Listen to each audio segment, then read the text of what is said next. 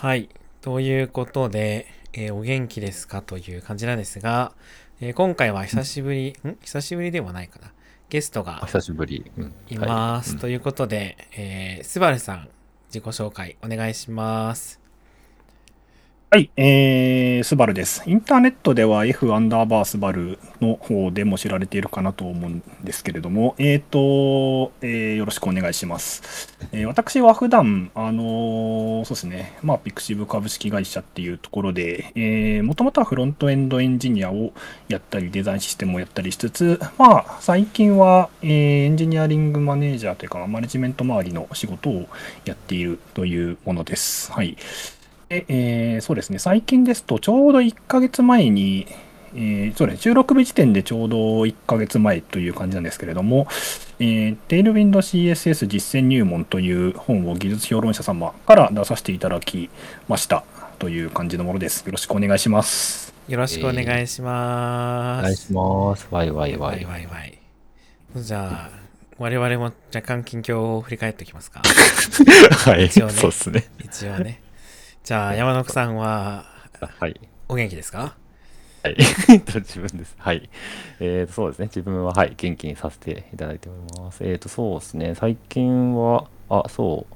この間、ちょっと結構タイムリーだったんですけど、 Svelte のオフラインミートアップにちょっと参加して、ちょっと Svelte の最新情報の話というか、日本でちょっとその辺の話するチーム、あの人たちがまだまだ少ないところはあるんですけども、まあ Discord があるんですけど、そう、この人たちが基本的に集まったりとかして、なんだっけ、ネクストビートさんっていう会場、あの株式会社ネクストビートさんの会場を貸していただいて、ちょっとやらせていただいたっていう感じで、はい、久々にちょっと LT を参加しつつ、なかなか慣れてない言語で割りつつ、ちょっといろいろと、はい、親切にお話とかさせていただいて、楽しく話ができたなというところがあり、はい、そういう感じで、ちょっと久々の外部勉強会に参加してきて楽しかったぜっていうのが一つありますのと、あと、最近、あの、もう帰っちゃったんですけど、あの、自分のいとこの方で飼ってた猫を預かってたんですが、とても可愛かったんですが、もう帰ってしまって、ちょっと心に穴が開いてて寂しい状態が続いていますっていう感じです。帰っちゃったんですね。今日帰りましたうん。悲しいけど、はい。あとても、とても可愛かったです。超タイムリーでした。ブリブリティッシュショートヘアの子でしたが、はいとても猫で可愛い子ちゃんでした。どれぐらい山中さんの家にいたんですか？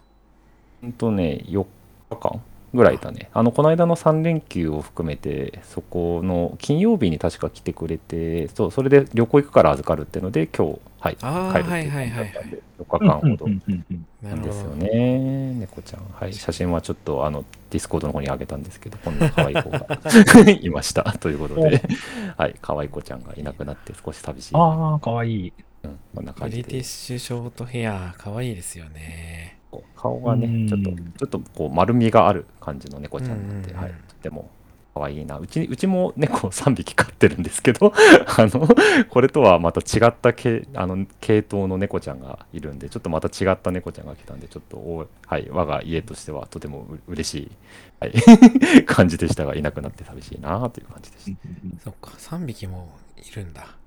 た。もともとね、うん。あと、あと犬もいるからね、うちは。すごい。大所帯ですね。猫同士とかは大丈夫だったんですか？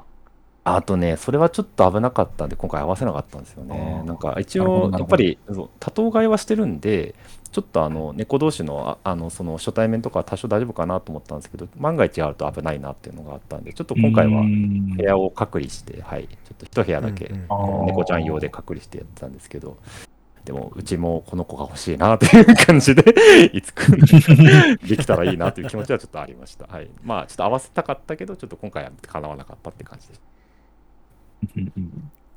なるほど。という感じで、はい、そういうちょっといろいろありま、いろいろあった感じですけど、楽しくやってました。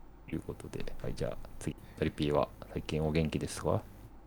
はい。そうですね。僕は、まあ、先週ちょっといろいろ死んでたんですけど、えー、今日は元気ですね。最近だとなんだろう。あ、昨日、あの、長野守るデザイン展に行ってきまして、おお。はい。とっても良かったですね。あの、ご存知ない方のためにあの、ご説明いたしますと、長野守先生というのはですね、あの、メカニックデザイナーの、メカニック、まあ、うんうんキャラクターもデザインされてるんですけど、まあ、そういうはいイラストレーターとかね、デザイナーの方で、はい。有名どこだと、あのね、ゼータガンダムとか、あとあは、ー。ファイブスター物語とか、そはい、の辺が、有名なんですけど、今の東所沢にある角川アニメミュージアムなんだっけな、うんうん。っていうそのミュージミ美術館というか展示するところがあってそこであのデザイン展をやってるんですけどもうね原画がいっぱい飾ってあって本当に涙出るぐらい良かったですねはい良いね。良いね。良かったですね、まあ、安いチケットもなるほど2000円2300円とかで入れてうん。まあ、原画見れて、めちゃくちゃいいです。あとタイミングが合えば、ファイブスター物語の映画の上映会とかが、お多分。土日とかなのかな？やってたりするので、まあそういうのに、あの行けるとより楽しめたりとか。はい、ちょっと東所沢、マジで遠かったんですけど、あの、行く価値はね、十二分にあると思うんで、はい。皆さんぜひ行ってください。そうで、あの、まだやってる。まだやってる。3月の終わりくらいまでやってるのかな確か。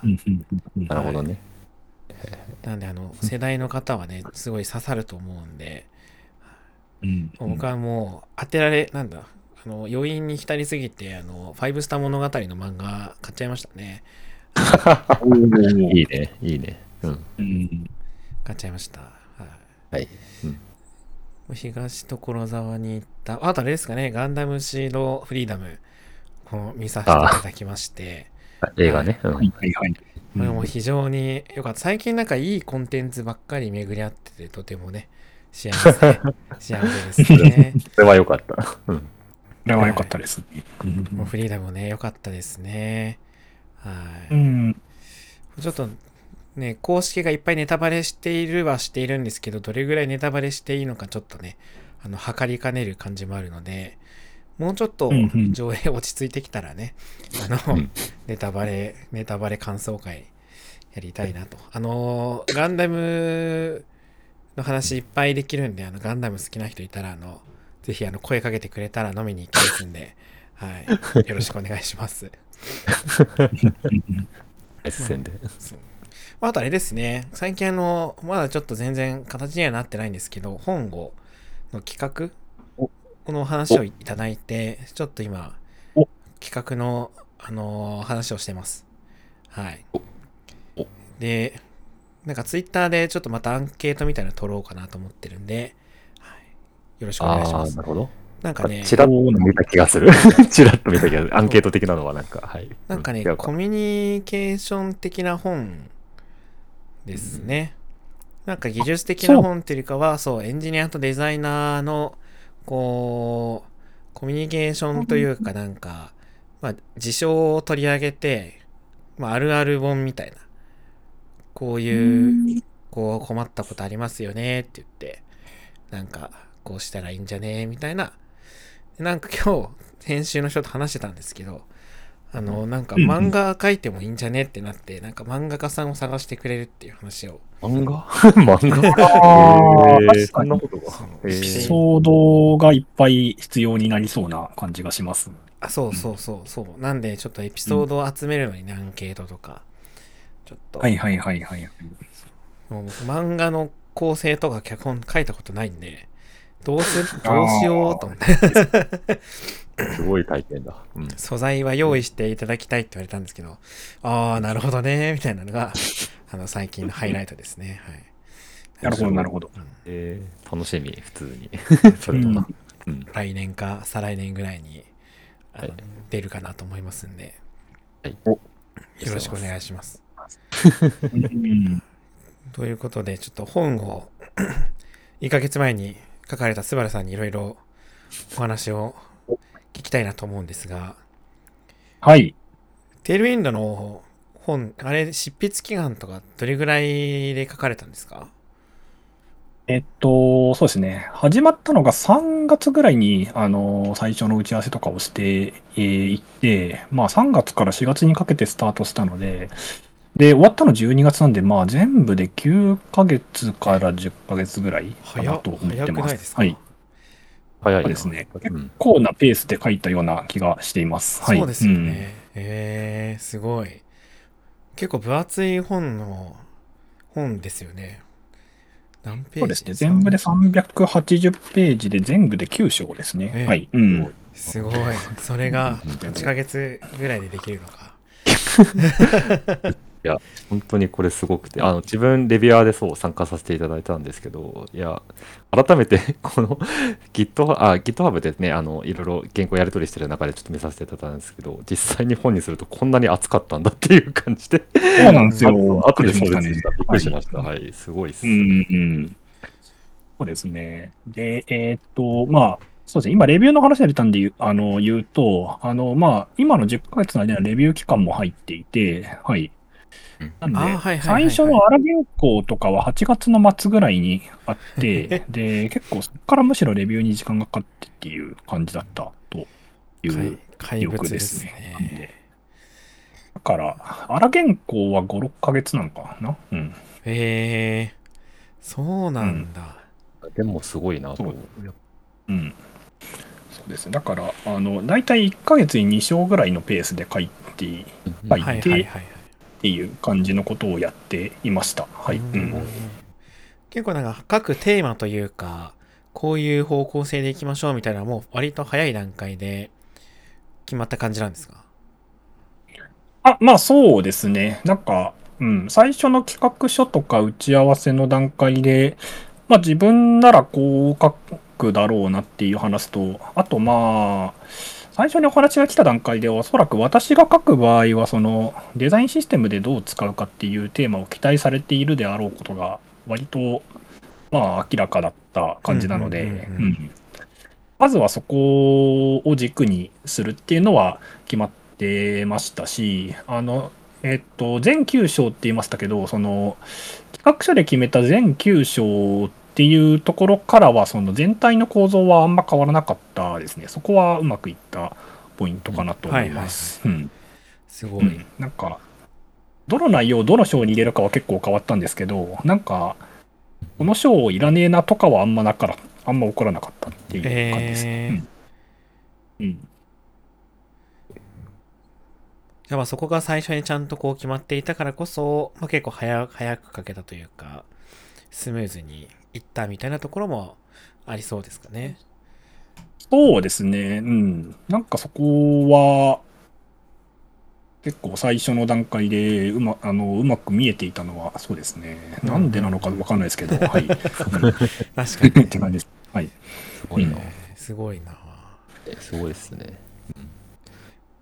なんかこの辺が書くの大変だったというか、結構時間かけたところって、なんかどっかあります？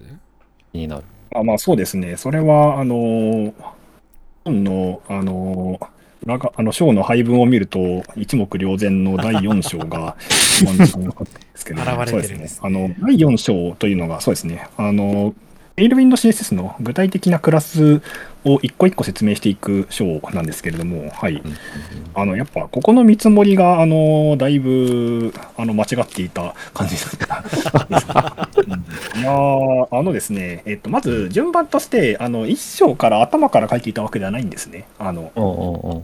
あ、はいあの書ける章から、あの、あ1ヶ月に2章ずつ書くって感じで、だから、順番として1章書いて、2章書いて、その後いきなり9章から書いたんですよね。あの、デザインシステムの話とかああ、うんはいはいはいはいはい。で、次、なんだろうな。まあ、5章だか、なんか、だからなんか結構そういう順番で書いてて、うん。で、まあ、4章でクラス書いた後に、最後、第6章でコンポーネントの書き方とか書くと、こう、なんか順番としていいかなって思っていたんですけど、あの、まあ、テイルウィンドの具体的なクラスを説明するやつを全部書くのに、他の章と同じ時間で済むはずがなかったので、その、うん。で、まあ、終わりが見えないということで、あの、えーっと、4章を一番最後に回さなければダメだと。うん。はいはいはい。うん。うん。ちょっと、そうですね。順番はそうしなきゃダメだし、うーん、4章がいつ終わるかはちょっとわかんないですね、みたいな感じの ことはしばらく続いた気がしますね。はい。うん。確かに。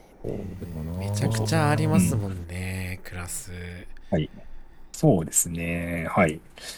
まあ、あと、そうですね。あの、一個一個すごく淡白に説明してればよかったんですけど、なんか、割と馬鹿正直になんか、CSS でこういう機能があって、それはテイルウィンドで、あの、こういうクラスに相当しますみたいなことをやって、その、なんだ、CSS にこういう機能があっての部分も割と、あの、調べて書いてたんで、あの、それで時間かかったっていうのも結構ありますね。うん。うんうんうんうんうん。。確かに親切ではあるけど、あれですね、書く方はすごい大変になっちゃうっていう。そうですね。で、あと正直に、今だから正直ですけど、あの、しょあの知らない CSS プロパティ結構ありました。あ ある。あ、はい。いや、わかりますあのうん、ね。だから、そうですね。あの、全然一回も使ったことない CSS プロパティはなんか、あの、あたかも知ってるかのように書くみたいなことが結構あって、はいはいはいはい。うんうんあ使ったことないな、こんなのみたいな感じになりながら、あの、はい。うん。確かにな。 break-before みたいな。うん。 beフォー。なんかね、掘れば掘るほど知らないやつ出てきますよね、CSS。ああそうですね。うん確かに。改ページのやつか。確かに。そうですあ、そうそうそうそう。これですね。今言った開ページとかね、普段使わないですからね。えーでも、はいうんここもね、サポートしてるっていう Tailwind の懐の深さが、これでまたわかるっていうのもすごいことですようね。ん。そうなんですよ。はい。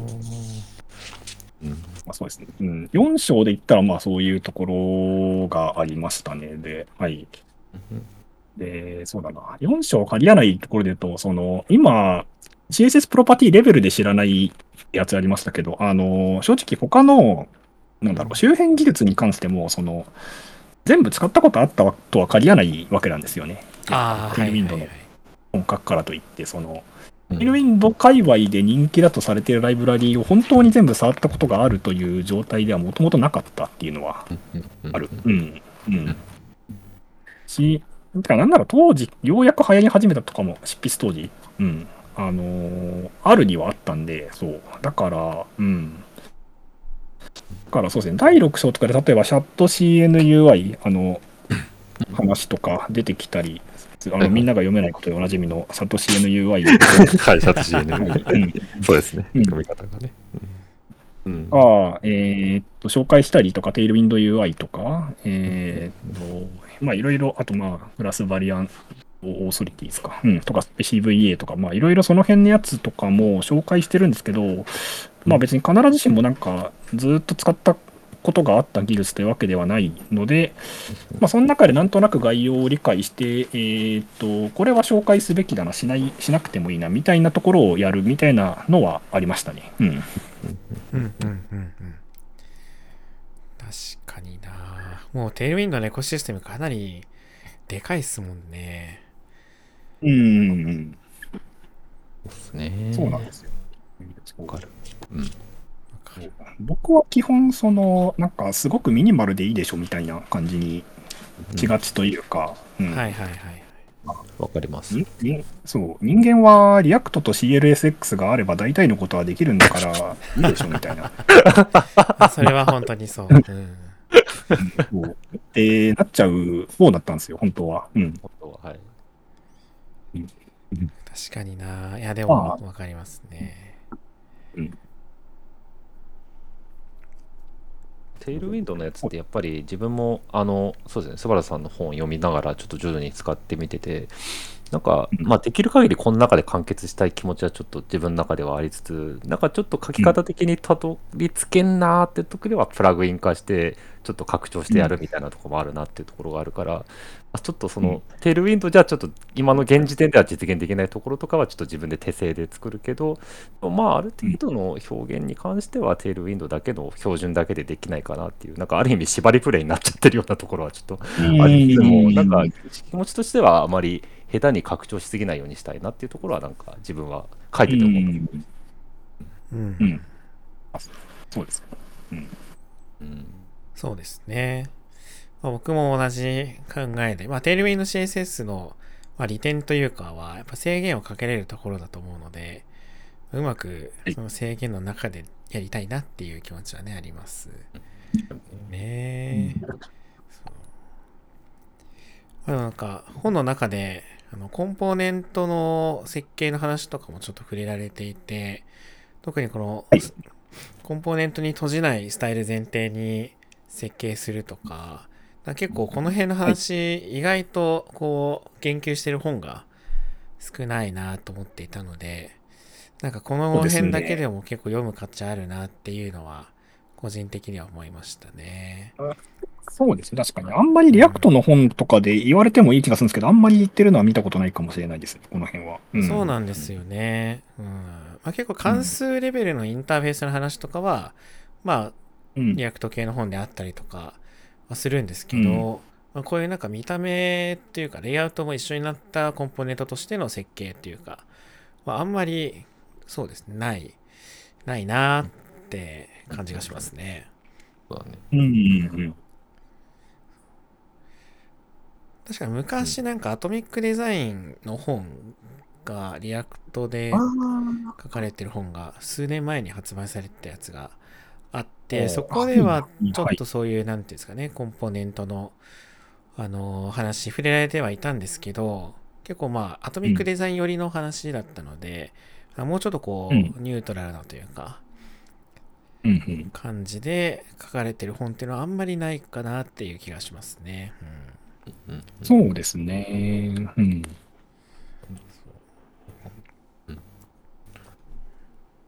か実践入門の本はやっぱりテールウィンドだけに触れてるだけじゃなくて今言ったような CSS まあ設計の部分もそうだしあとあれですもんねその実際にどう導入していくかみたいなやつの発祥が個人的には結構好きで。あれのあそうそう。そうあれのそうそうそう、あれが導入していくやつとか。あそうそう多分そうそうそう、う。ん。悩ましいところだと思うんでこれの実践例みたいなのがあるのはとても心強いなっていうのもありますけど、うん、そうですね。多分こういう書を入れる本もあんまりないかなとは思ってるんで、いなんか入れるといいかなと思ってたらさ、うん既存プロジェクトに入れるみたいなことってあんまり説明してくれないことが入門書だと多いかなとは思ってて、うん。ああ、確かに確かに。そうなんですよ。なんか、うん。なんか、デザインシステムみたいなものが、その、なんだろうな。最初から決めるものというか、なんか最初から、一から作るプロダクトだから設定できるものっていうふうに思われては欲しくないかなとはまず思っているのもありますし、そう。でも、うん。実際のところは多分、やっぱ、なんだろうな。成熟したプロダクトが、ブランディングとかいろいろな理由からそういう決断をすると思うんで、なんかその話題は避けて通れないかなとはちょっと思っていましたね。うん。うんうんうんうん。わかるな 今ね、ちょうどうちの会社も既存のプロダクトに、そういうなんかトークンをぶち込んでいくとかやってますけど、そうですよね。うん。後から入れていく方が、まあ、ケースとしては多いし、まあ、大変なことも多いし、まあ、学びも多いけど、まあやっぱ本に書いてあって嬉しいことではありそうだなっていう。そう そうここはそうですね。もう、ううんこう背中を押してもらえる感が強いというか、なんかあのうん。本をねみんなで輪読するみたいなところとかで何かそういったきっかけになるというかイメージがつきやすいかなっていうところもあると思うんで、うん、やっぱありがたいですね、なんか、うん、ですね。うん、もうちょっと発章についてはなん。か実践的になん。か例を入れようかなとは迷ったところではあるん。ですけど、なん。か、なん。か、なん。だろう。実際にリファクタリングする例みたいなのをもっと入れるべきなのかどうかみたいなところはちょっと迷ったん。ですけど、でもそう、うん。実際それ考えようとすると、なんか大体6章で言ってることと同じだな、みたいな、コンあ、えっと、6章でコンポーネントの設計について説明してる章で言ってることと同じだな、みたいな感じになっちゃって、うん。はいはいはいはい。ここは、結構迷った末に入れなくていいかみたいな、うん、感じになります。うんうんうんうん確かに確かになんか収録するしないの線引きというか判断結構難しいですよね。そうですね。やっぱ、だからやっぱそこは、なんか、テーマというか、コンセプトみたいなのがいるうんんじゃないかなと思います。うん。確かまあなんか、プロダクトビジョンがあるから、この機能入れないみたいな感じで、本もうんに。うんうんうん。このテーマで書くから入れないみたいな感じのやつかなと思ってて、うん。まあ、そうですね。今回の本で言うと、やっぱその、utility-first という考え方に入門してほしいので、あの、それに貢献しない、えー方法論とかツールとかはじ全く紹介しないっていう切り捨て方をしたっていうのは一個指針としてはありましたね。だから、はい。うんああ、はいはいはいはいはい。そうですね。うん。もう第一章からもまさに utility-first とは何ぞやみたいなとこからもう入っちゃってて。そうですね。切り込みがねうんそうですね。うん。そうちょっと、まあ、具体名出すのもあれですけど、なんか、デイジー UI 全然紹介しないんですかみたいなことを言われるんですけど、ああ、なるほど。はいはいはい。しませんっていう判断をしました。いや。まあそうですね。うん。うん強いしうん。まあね、内容ブレるとやっぱりそれだけ読みにくくなるし、うん。本としてもね、あんまり中身がなくなっちゃうんで。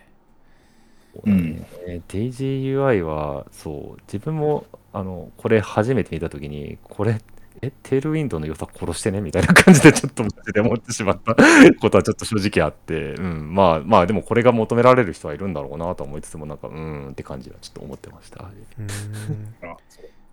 あそう DaisyUI は、なんか、はい。なんでみんなす好きなんですか？うーん。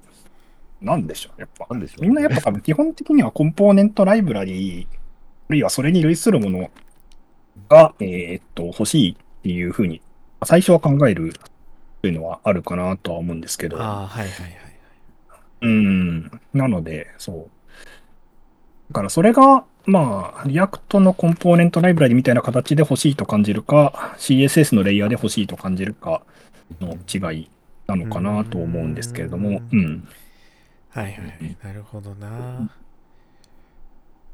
でもそうですね、多分、ある程度 CSS というか、まあ、なんだろうな、長く CSS やってる人からすると、そうですね、なんか、出来合いのコンポーネントライブラリみたいなものに乗っかることっていうことに対して、いろいろうまくいったことも失敗したこともあると思うので、うんうんうん。こう。ん、そうですね。なんかそこの背景知識というか、うん、ああ、確かに。皆。さんの先輩がなぜそこで日系改心を抱いたり抱かなかったりするのかみたいなところが多分 CSS の歴史っぽいところとかが、うん、語られる、うん、語り継がれていく必要があるのかなっていう感じですね。うん、確かに。ねブートストラップとかで煮え湯を飲まされた 人はなんか、うわーってなりそうですけどね。難しいところですよね。難しい。うんうん時代は回っていく感じがしますね。うん。多分そう、結構、あのー実際多分今若い人だと最初からテールウィンドウがある時代に育っていると思うので、なんかで、すね。うん、な、何があってこうなったのか多分あまりわからないと思うんですよ。うん。確かに。うん。いや、でもそれは本当に CS、テールウィンド CSS だけじゃなくて結構いろんなことに対して思いますね。まあうんうんそう。うん。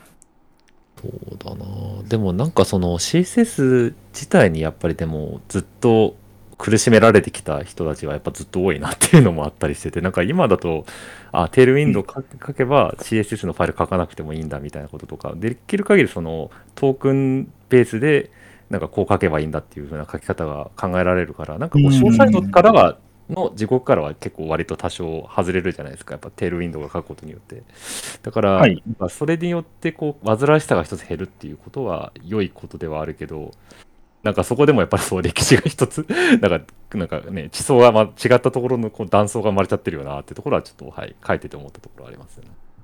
うん、そうですね。まあ、なので、一見、まあ CSS で、あのー失敗してみるっていうのも手かもしれないんですけど、テールウィンドウ行く前にどうしたらいいんでしょうね、実際。本当に初心者に、ウェブの初心者に最初にフロントエンドを教えるってなった時にどうしたらいいんでしょうね。うん。わかりますわ。かんない。うん同じような話をこの前のギルドの奥田さんっていうエンジニアの方と、あの、はい。していて、とある勉強会で、あはいの、はい一昔前だとね、FTP で、あの、まあ、うん。あファイルをアップロードして、まあ、自分でこう、なんだ、ファイルをこのサーバーにドラッグドロップすると、ここにインデックス HTML があるんで、これを表示してるみたいなのが、こうパッとこう直感的に分かりやすいというかね、それによってこう分かるものがあったんだけど、今もう、それこそ、あの Netlify とか、ねうん、 Cloudflare とかうん。が、まあ、結構デプロイいい感じにやってくれるというか、まあ、かなり複雑になってきてしまったので、まあ、ブラックボックス化してくれるサービスが結構いっぱい出てきてみたいな。ってなってくると、一体じゃあその中で何ができてるのかっていうのがわからないよね、みたいな話をちょうどしてって、なんか、はい、はい、はい。その、で、本当にその、なんていうんですかね、意欲がある人はその先を調べられるんだけど、その、うん。意欲があんまりない人にとっては、難しいというか、その壁がすごくできてしまってる。そのブラックボックスの中に突撃していくための。昔はそれがあんまりなくて、まあ、みんな同じように、こう、FTP でドラッグドロップとか、まあ、なんかサーバーの設定をこう、ね、何かしらで書いたりとか、うんまあ、しないといけなかったっていうところもあり、まあ、便利にはなってるんだけど、まあ、そういうこう、全体感の理解とか、歴史を知るみたいなところの壁って厚くなってるよね、みたいな話をして、うんまあ、CSS とかもまさにそういう感じで、昔は直に HTML に CSS に書いてたけど、まあ、JSX が出てきたりとか、まあ、テールウィンドもそうですよね。要するにあれ、テールウィンド CSS っていうブラックボックスがあって、あの、うんクラスを書くと、まあその中の CSS が適用されて、いい感じになるっていう。うんなかなかそこの中身を見に行く機会がどんどん減っていって、難しいよねっていうか、その差が開いちゃう。そのステールウィンドだけ、うん CSS だけ使ってる人と、そのテールウィンド CSS の中身に興味を持って、生の CSS をかける人のこう、間が広がってるけど、どうしようね、みたいな。どうしたらいいんだろう、うんみたいなね。そうですね。だからまあ、そう。今回の本もなんか、本当の初心者は対象にしないことに決めたんですよね。だから。うんうんああ、はいはいはいはいううん、CSS と HTML と、まあ、多少の JS はもう知ってるという前提で話しますっていうターゲティングをして書いたので、だから、えーっと、この本のそれに素直に従うとすると、えーテイルウィンドウをやる前にみんな CSS を一通り通っているという前提でこの本は書かれているので、えーそういう学習経路を通っていることを、えー私は暗に読者に期待していることになるかもしなるほれない。ど。なるほど。うん。なので、最初は CSS を書きましょうと、あの、に言っているかもしれない。うん、まあ確かに。うん。わかるですねな。そうなんですよね。なんかテールメイド CSS、その CSS を書かせないツールというか、書かなくても規律が保たれた、こういい CSS を書けるんだけど、100%こう活用するってなると CSS を知らないとダメみたいな、そういう、うん。うん。なんかね、生成 AI とかもなんか似た感じがしますけど、うんなんか手前でうん、こう、なんだ、手前の部分だけ使うんだと誰でもできるというか、知識なくてもできるんだけど、そこから一歩踏み込んでなんか、あ100%あその本領を発揮してもらおうと思うと、やっぱりその中の知識、まあ例えば、ああ、そういうことか。なるほど。ね生成、画像生成 AI だったら、その、まあ、イラストレーションの知識とか、まあ、写真の構図の知識とかが必要になってきてみたいな。その知識をもとにこあうチューーニングしていくといいアウトプットが出るみたいなのと、まあ、ちょっと似てるというか、CSS ってこうだから、まあ、テールウィンドこういう風なこう設計にしていくといいコンポーネントになるよねみたいなのは、結局なんか CSS の知識が必要だよねみたいな。うん。あるかな。うん。そうっすね。なんかテールウィンドウ書いてて、あの、なんだっけ、はいこの辺ラコラコさんとも前話してたんですけど、そのなんだっけな。あの、はいはい。いわゆるクラス名がすごく長くなるっていうのがにちょっと抵抗感がある人が多いなっていうのが自分も自分もちょっと最初書いた時に結構これ長くなるってあったんですけどなんかうん結局それって普通の CSS 書く時の縦で書くかあのクラスで横に書くかの違いじゃねみたいな話をちょっとしてたのをちょっとその時思い出して。っていうのもだから CSS の責務的なところで要は書きすぎみたいなところにすでにうん。クラスの方からで気づけるんじゃないかなっていうところはあるのかなと思ってて。ただまあ今言ったように CSS の長くなるような書き方っていうのも縦に長く書くっていうところの感覚を理解してないとどれぐらい責務が今ここのクラスに当たってるかみたいなところとかがパッとは浮かばないよなとは思ってて、うん、なんかその今のブラックボックスになってしまっているところの話と合わせてなんかなんか横に長くなる書くこと自体がスタンダードになってしまうことに何も抵抗感なくなってしまうとそこにガッと書くことも特にその違和感もなくなっちゃうのかなっていうのはあったりするんでその辺のテルウィンドに合わせなんかに持たせるというかで表現がどれぐらい入れちゃっても大丈夫かみたいなところとかはなんかその辺はなんかね開発者ごとでのそのなんかセーフラインじゃないですけどなんかどこまで許容するかみたいなところとかはまた兼ね合い違くなるのかなとはちょっと感じたりするところがありました。うんどうなんでしょうね。なんか、別にこんだけ、一個のクラスがこんだけたくさんのプロ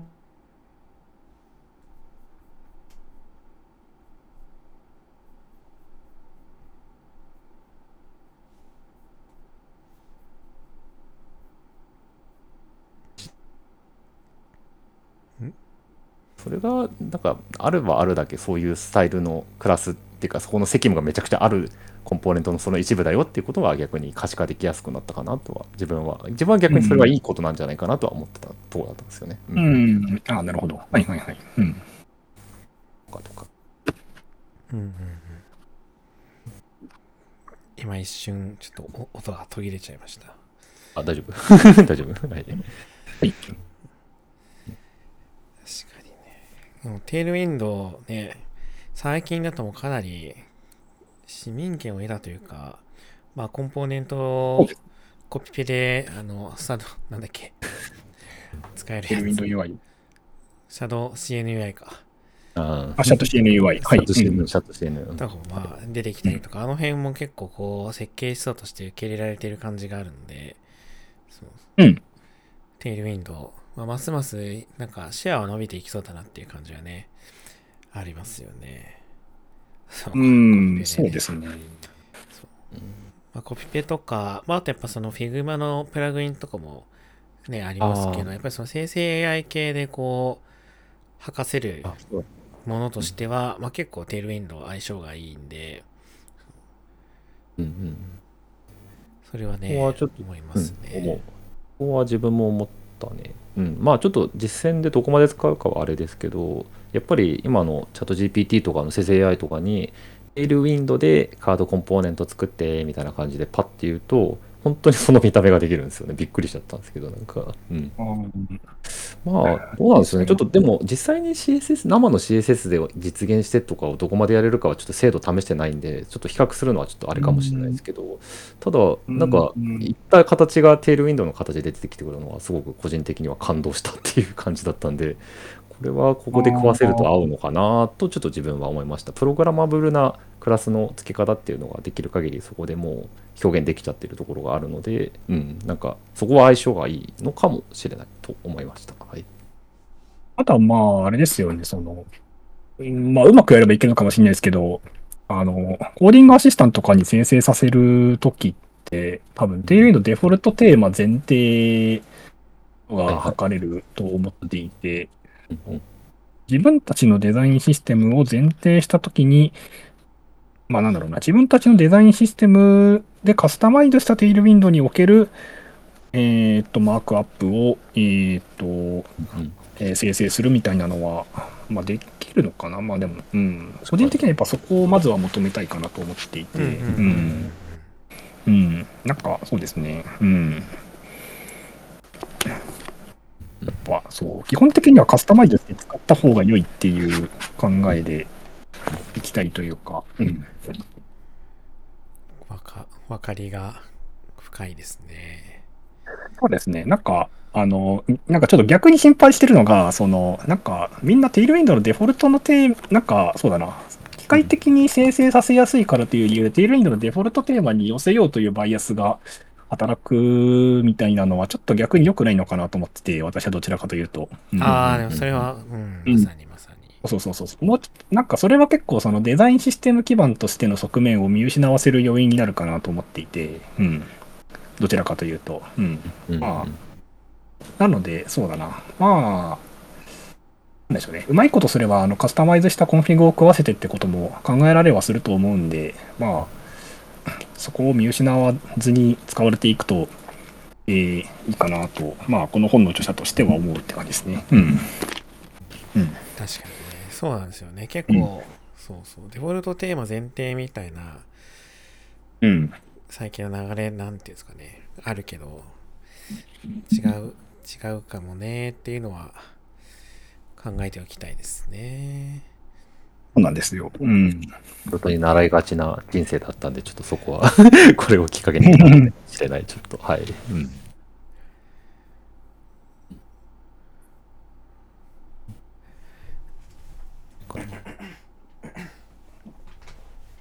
最後の章は結構ずっとそういう話してましたからね。う。うんん、そうですね、はいデザインシステムのところシステムの章は。うん。あなんか完全に感想なんですけど、あの、ピクセルパーフェクトの部分入ってたの、ちょっと個人的におおっていう感じで、なんか 懐かしいワードではありつつ、うんテールウィンドウでこの話来るんだって、まあ、テールウィンドウっていうかデザインシステムの話ですね。これで来るんだそうですね。うん、うん。はい。結構今回は、そうですね。あの、いろいろなものに役割をしようと思って なるほど。ですね。うんあのそうですね。マテリアルデザイン、そうですね。6章のところはちょっとマテリアルデザインとかにもちょっとなんか、やや批判的なコメントがあったり、あの、ボックスコンポーネントをやめようみたいな話を入れたり、うんああ、そうですね、ありました。えーっと、で、ピクセルパーフェクトをやめようみたいな話を入れたりとか、ちょっと そうですね。うん。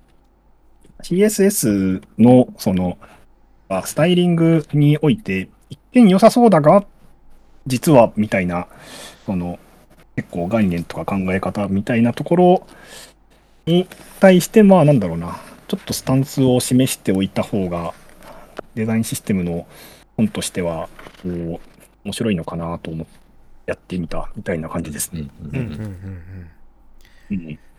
えーわかるな。ボックスコンポーネントはね、魔物、魔物ですよ。魔物。ね結局ね、何者にもなれなくなっていくんですよ、ボックスコンポーネント。なんか。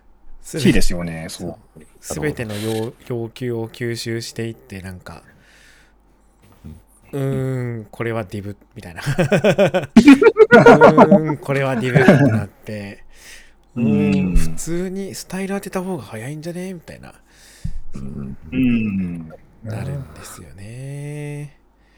そう。僕、あの、チャクラのボックスコンポーネントあんまり好きじゃないんで、そう。なるほど。まあでも、チャクラはまあ、コンポーネントでね、全部、こう、やっていくっていう思想があるので、うん。まあ、一応、div とかにスタイルはつけれますけど、そう。まあ、こう、ボックスなり、テキストなり、だけど、まあ、ボックスね、みたいな。うんそう、わかる。うん。から UI すごいいいなと思ってるんですけど、うん。ボックスコンポーネントかそうなんですよね。ボックスか。まあ、テキストとか全然いいですよね。テキストはテキストだし、うん、そうね。ああ、なるほど。うん、まあ、うん。まあ、テキストもまあ若干微妙な感じはあるっちゃあるんですけど、結構テキストも判断わかるなと思ってて、はい。うんボックスは、うん、ボックスかっていう。なんならたまになんかボックスアーズスパンみたいなやつ出てきて、ボックスか？みたいな。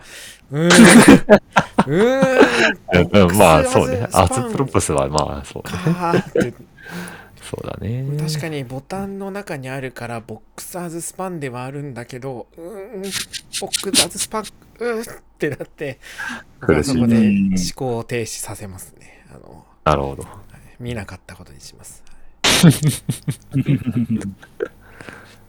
そうですね。はい。はい、あはい。ピクセルパーフェクトの話を遮ってしまった気がする。うん。あ、いえいえ。あまあでもまあそうとか、まあそうですね。なんか、うんズレ、ズレとか、まあそのデザイナーとのそのやり取りの中での、要はその認識齟齬を減らすっていう意味でのその、まあトークンとかデザインシステムの仕組みっていうところが入っているから、うんこのピクセルパーフェクトをね、実現するところとか、その辺どうなのっていうところはあったりするんで、うん。うん。もなんかちょっと懐かしい、いい個人的にはなんか、でもデザイン、なんか、これちょっとごめんなさい、自分の最近の周りの環境であんまり聞いてないだけかもしれないけど、ピクセルパーフェクトは最近、どこまでややってるところあるんだろうっていうのはちょっと気になってるところ。ああ。いや、全然あるところはあるかもしれないし、自分が全然把握してないだけかもしれないですけど、なんか、うん、だからちょっと個人的には懐かしいなとは思ってた。はい。ああ。うんどうなんでしょうね。なんか、うん慣れの問題みたいなのもあるような気がしてて、そのはいはいはい。なれ。なんか、うん、なんだろうな、UI デザインとかを必ずしも専門にしてこなかった人、まあ、ウェブサイトとかのからはいはいはい出てきたり、まあ、なんだろう、一点物の LP の世界から出てきた人とかが、その、ある時、その、なんだろうな、えっ、と、UI を作るようになったりっていう時に、なんだろうな、その、ああ、はういはい。ん、そうですね、うん。まあちょっともしかしたらこれは、あの、実際のところどうなのかわかんないですけれども、まあなんか、なんだろうな、ウェブサイトとかのノリで作るとっていう言い方が合ってるのかちょっとわかんないですけれども、うん。なんだろうな、ううん。はい。えっと、必ずしも UI のその、えっと、ルールが、えっと、ある環境ではなくて、その一点物のの感覚で作るっていう都合上、その、なんだろうな、えっと、あるところでは32ピクセルだったりみたいな、なんか、うん、うんうんうんうん。その、その、なんだろうな、かつ、えっと、あんまりレスポンシブというよりいう感じではない設計で作っていくと、なんか、あれ、なえっと、あれ、Figma のこの通りに移動できないんですか？みたいな感じになるみたいなこと。はいはいはいはい。うん出ますね。確かに。うん。は、まあ、あるし、あり得るかなとは思ってますね、まだ。うん。うんうん。確かに。ウェブサイトはまあ、ありますよね。そうね。まあ、あですね。あー、Figma ベースでちょっとやっぱりトークするとかなってくると、確かにちょっと細かな話にはなりそうだけど、でも、実際には画面で動いてるんだよな っていう感じもちょっと、まあそ、それを、ごめんなさい、あの免罪符にするつもりは全くないんですけど、ただまあ、うん、なんかそう、デザインデータのところで話す話ではなくねえかっていうようなところが多分自分が言いたいところかもしれない。だから実際の画面の中で1ピ崩れたことによっての何か損害や被害があるとかであれば、そこはもしかしたら検討する余地はあるかもしれないけど、ただなんか話すベースが紙の上だけでしてねえかっていうところが多分自分のピクパーに関するちょっと疑問点っていう感じかもしれないですね。あまあ、で、レスポンシブであれば、その辺はより一層多分ちょっと細かなこととか、そんな、それ、そんな、それ以外のこととかでもちょっと考えなきゃいけないっていうか、はい、とかもあるかなっていう感じ。はははは。うん。なるほど。そっか。うん、多分ピックパーの問題で聞いたときに多分思い浮かぶトラブルとかが多分、わかんない。もしかしたら人によって違ってるかもしれない、今ここで。えーっと、なんでしょうね。なんか、多分僕がどちらかというと想定していたのは、その、なんだろうな、多分、僕の中で、その、Figma 通りに作らなきゃいけないという意味での Pixel Perfect の問題は、その、えーっと、なんだろうな。まあスペーシングとかそういう値にルールが定まってないことと同じ問題というか、えーそうはいがまあ定まってない時ほど起こりやすい問題っていうふうに経験上認識していたっていうことですかね。うん。うん。なんか、うん。うん。そうですね。なんか、うん。うんある時急に30ピクセルのパディングが来るが、うん、これはその通りに実装しなければいけないのかどうかみたいな。うん。うんうんうんうんう。うんん。うん。ああ、なるほどね。うん。そうそうそうそう。うん。み意味のあるパディングなのかどうかっていうか、まあなんか名前付けられたところですかね。うん確かに。あうーん。そっか。うんうん。まあ基本、デザイナーってその、デザイナーというかグラフィック系のデザインに関して言えば、ルールを作ることっていうのはかなりイレギュラーなことなので、あんまり。その、ルール化するっていうことがまず概念としてない人が、うんまあ、多いですよね。まあもちろんそのレイアウトのルールとかは、まあ、絵画技法と同じでね、いろいろあるんですけど、うんそのきちっと何かこうルールを決めてやるとか。っていうのはかなりこう特殊で、まあ特にグラフィックデザインだとあのグリッドシステムとかありますけど、あれもかなりこううん特殊な技法として語り継がれているというか、まあ特に組版とかでね、あの、使われることありますけど、あれはそういう世界の人じゃないと結構難しかったりするので、まあ、そういうなんか前提のこう差っていうのは一定あるかなっていうのと、まあウェブサイトだと、まあ、レスポンシブではあるんだけど、やっぱりそのデザイナーとして意図した視覚効果みたいなものはあって、まあ、ピク pixel perfect であるかどうかっていうのはまあ置いといても、その意図した視覚効果が狙えるような配置になっているかとか、は結構大事だったりして、逆にその意図的にこう変な数値で配置することによって期待している何かもあったりするので、うん。まあ、ウうん。ェブサイトはまあ仕方がねえよなと思いつつ、うん。うん。うん。そう。まあそれがうん。こう UI になった時に、なんていうんですかね、うん。ゴールが吸い合ってないがゆえにやっぱりそういうの起きちゃうなっていうのはありますよね。うん。ウェブサイトのゴールはやっぱりその視覚効果を与えるところだと思うので、情報を伝達するっていうのと、だからまあ見えてる姿が OK ってなるのが一番大事なんですけど、まあ UI デザインはそうではなくて、まあその機能が使えるっていうことが一番大事。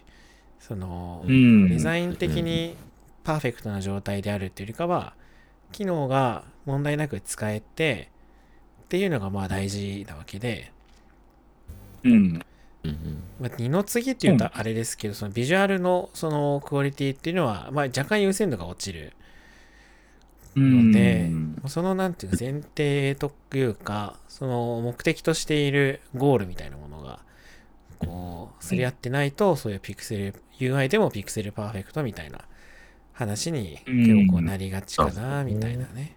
はいはですね。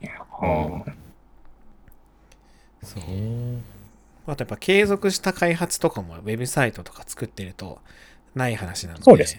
うん。そうそういうなんかああ、まあ確かにね。持続的な、そう、持続的なデザインとか、そういうのあも、やっぱりその前提がやっぱり違うので、もう丁寧に教えてあげないといけないっていうちょっとあれかもしれないですけど、そう、きちんとこう共有してあげて、こういう背景でやってるんで、そのピクパは、うん。ピクパンにこだわるというか、そのビジュアルのクオリティよりも優先すべきものがあるよっていうのを、うん。うんううんん、教えないといけないし、学んでもらわないといけないし、みたいなうん。感じはね、なんか、ピクセルパーフェクト周りはあるかなと思いますよね。うん。うん。うん。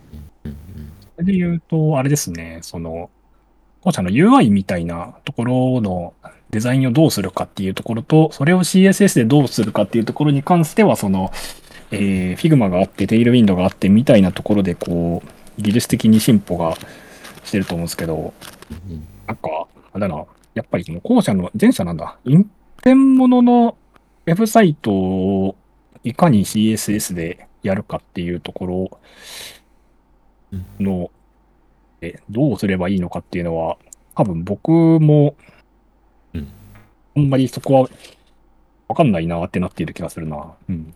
今回も別に、今回の本のスコープではないんで、なんか別にそこに関して考えたりはしなかったんですけれども。うん。はいはいはいはい。うん多分世の中的にもあんまりまだそこについては、うんまあ、やっていくしかないみたいな、うん感じになっている気がする。そうですね。確かに。もう、結構、まあ、クリエイティブコーディングの人とかかなり気合い、気合いだって感じしますよね。あ良くも悪くも。うんまあクリエイティブコーディングはね、その、デザイン考える人とコーディングする人がしばしば一体なので、なのか？うんまあ、しばしばいや言ったりそうだねうん時もあるかも。うんうんそうなんだよね。うん。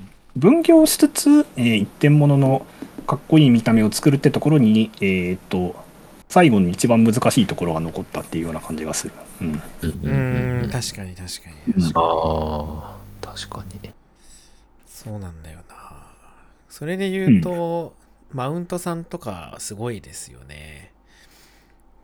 マウントっていう制作会社があって、僕の尊敬している岡部さんっていうデザイン、あのエンジニアの方がいるんですけど、そう。うんうんめちゃくちゃ実装、そういうなんかウェブサイト系の実装がすごい得意で、まあグラフィックもアニメーションもすごい得意なんですけど、本人はうん特にデザインはしないし多分できないんですよね。うんだけど、めちゃくちゃ実装力がすごいというか、その汲み取る力とか、そのコミュニケーション力みたいなのがすごくあって、なるほど。マウンマウント社すごいなって、はい、思って 見てますね。うん。なるほどね。岡部さん、僕が、僕のほぼ師匠ですね。勝手に師匠だと思って。勝手に。うん そうなんだ。えーあ、この人か。今ちょっと2見つけた。社目のフォーデジットデザインっていう会社にいたときに、僕は正社員の下っ端で、岡部さんはあの、なんだ、もう辞めてたんだけど、人が足りなすぎて業務委託で手伝ってくれてて、あの、あなるほどね。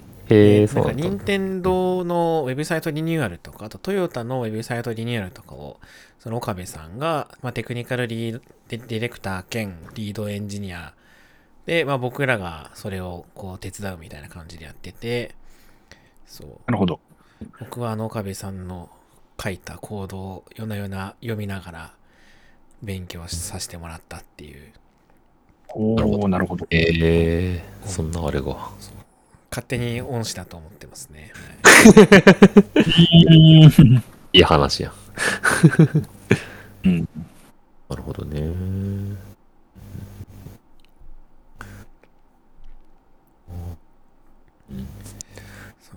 こういうなんかクリエイティブコーディングと自分がかけ離れすぎちゃってて、なんか そうなんですよ。なんか、うん。なんか、うん。なんか自分がやっぱこういうところとかはもうきできないなって言ったら変ですけど、なんか一緒に比べてしまったら失礼ですけど、うんなんかやっぱり領域が全然違うなっていうところはちょっと今、作品とか見たりとかすると思ったり、思っちゃったなって感じですね。そうですねうん。私もなかなかやらないです。うん。わかる。それこそ、あのね、CSS アニメーションとかで歌うあの、ゆい、はい。ゆい045、540。あ540か。いや、あの人もすごいし、やっぱなんか別のはいこう、筋肉というか、そうですねう。ん、だね必要だよなっていう感じはしますよね。そうですね。うん。ここら辺はやっぱりなんか戻りますけど、なんかテールウィンドとかというところと合わせるとなんか相性はなんかあんまりない、難しいのかなとは思いつつ、まあちょっと求められてる筋肉が違うというか、そこが、うん、いや、あごめんなさい、ちょっと僕は不不勉強だから、もしかしたらやれる方法とかいうところがあるかもしれないけど、直近パッと見た感じはなんかそこら辺のなんか合わなさは、大変すごくあるのかなって思ったりして、だからあのテールウィンドとそうですねアニメーション的なところは、はいはい。うん。えっと、そうね。まあでも、ただそういう疑問は持たれるだろうなと思って、アニメーションに関して扱うはい。というか説は、まあ入れるようにしたんですけど。はい、そうですね。そうそうそうそう。うんあのーそうですね。あんまりうん。作り込んだ一点物のページを作るようなシナリオは想定しないが、まあ、UI だったり、何らかのサイト内におけるアニメーションについてどうやったらいいのかみたいなのは結構独立して紙面を割こうみたいなのは、が、そうですね。うん。まあ、たまあでも結論としてやっぱ Tailwind 単体で解決するなっていうふうにしてるんですね それは、それはそう。それはうんあのーフレームアーモーションとかいいですよみたいなことを言ってる。うんいや、そうですね。そう、フレーバーモーションいいですよね。うんわかるな。まあ私はそう、 React Spring 使ってることの方が多かったんで、あんまり実はフレームアーモーションそんなに詳しくないんですけど、はい。うんうんうんうんうんそうですね。なんか、あの、だから、その、テイルウィンドと一緒に使うといいライブラリの文脈でアニメーションの話をあのするみたいな感じの、かんあの、言い方になりましたね。結果的には。うん。それが、まあ、自然というか、何事も全部でやりすぎない方が、まあ、結果としてうまくいくっていうのはありますよね。うん。そうですね。はい。という感じで、テールウィンド CSS について長らく話してきましたけれどもお、何かはい。言い残したことある人いますか？告知などあれば。なるほど。告知ですね。えーっと、でもこれ収録が出る頃にはもう当日を迎えている可能性はなくかな。えーっと、はい。あえっと、一個告知をさせていただきますと、えっと、3月12日にですね、えっと、今回お話しした Tailwind CSS 実践入門の出版記念イベントを行わせていただきます。はい。えーそうですね。まあ、あの、コンパスの募集が出ているので、えーもし概要欄のリンクがありましたら、そちらから行っていただけるといいんですけれども、えーっと、はい。まあ、今言ったような話に近いこともありつつ、まあ、執筆の裏話であるとか、えっと、まあ、私に質問するコーナーがあったり、えその他、有志による LT のコーナーがあったりっていうことが、えある予定です。え場所はピクシブ株式会社東京オフィスですので、えー皆様、えーお時間がありましたら、ふるってご参加ください。よろしくお願いします。うん。はい。ありがとうございます。うん多分、間に合います。多分、あさってか、しあさってくらいには出るんで。はい。あ、うんはい。なので、皆さん、イベントにぜひ、まだ席空いてるんですかね？はい。まだ、あの、全然募集枠ありますので、はい。はい。で皆さん、ぜひ、ご応募、お待ちしております。僕も多分、現地参加するはずなんで、はい。おスバルさんと、まあ、お元気ですか？FM の2人と、ピクシブ株式会社で握手という形で、はい。よろしくお願いいたします。はい。はい。では、今月のお元気ですか？FM はこれにて終わりにしたいと思います。では、皆さん、お元気で。お元気で平気で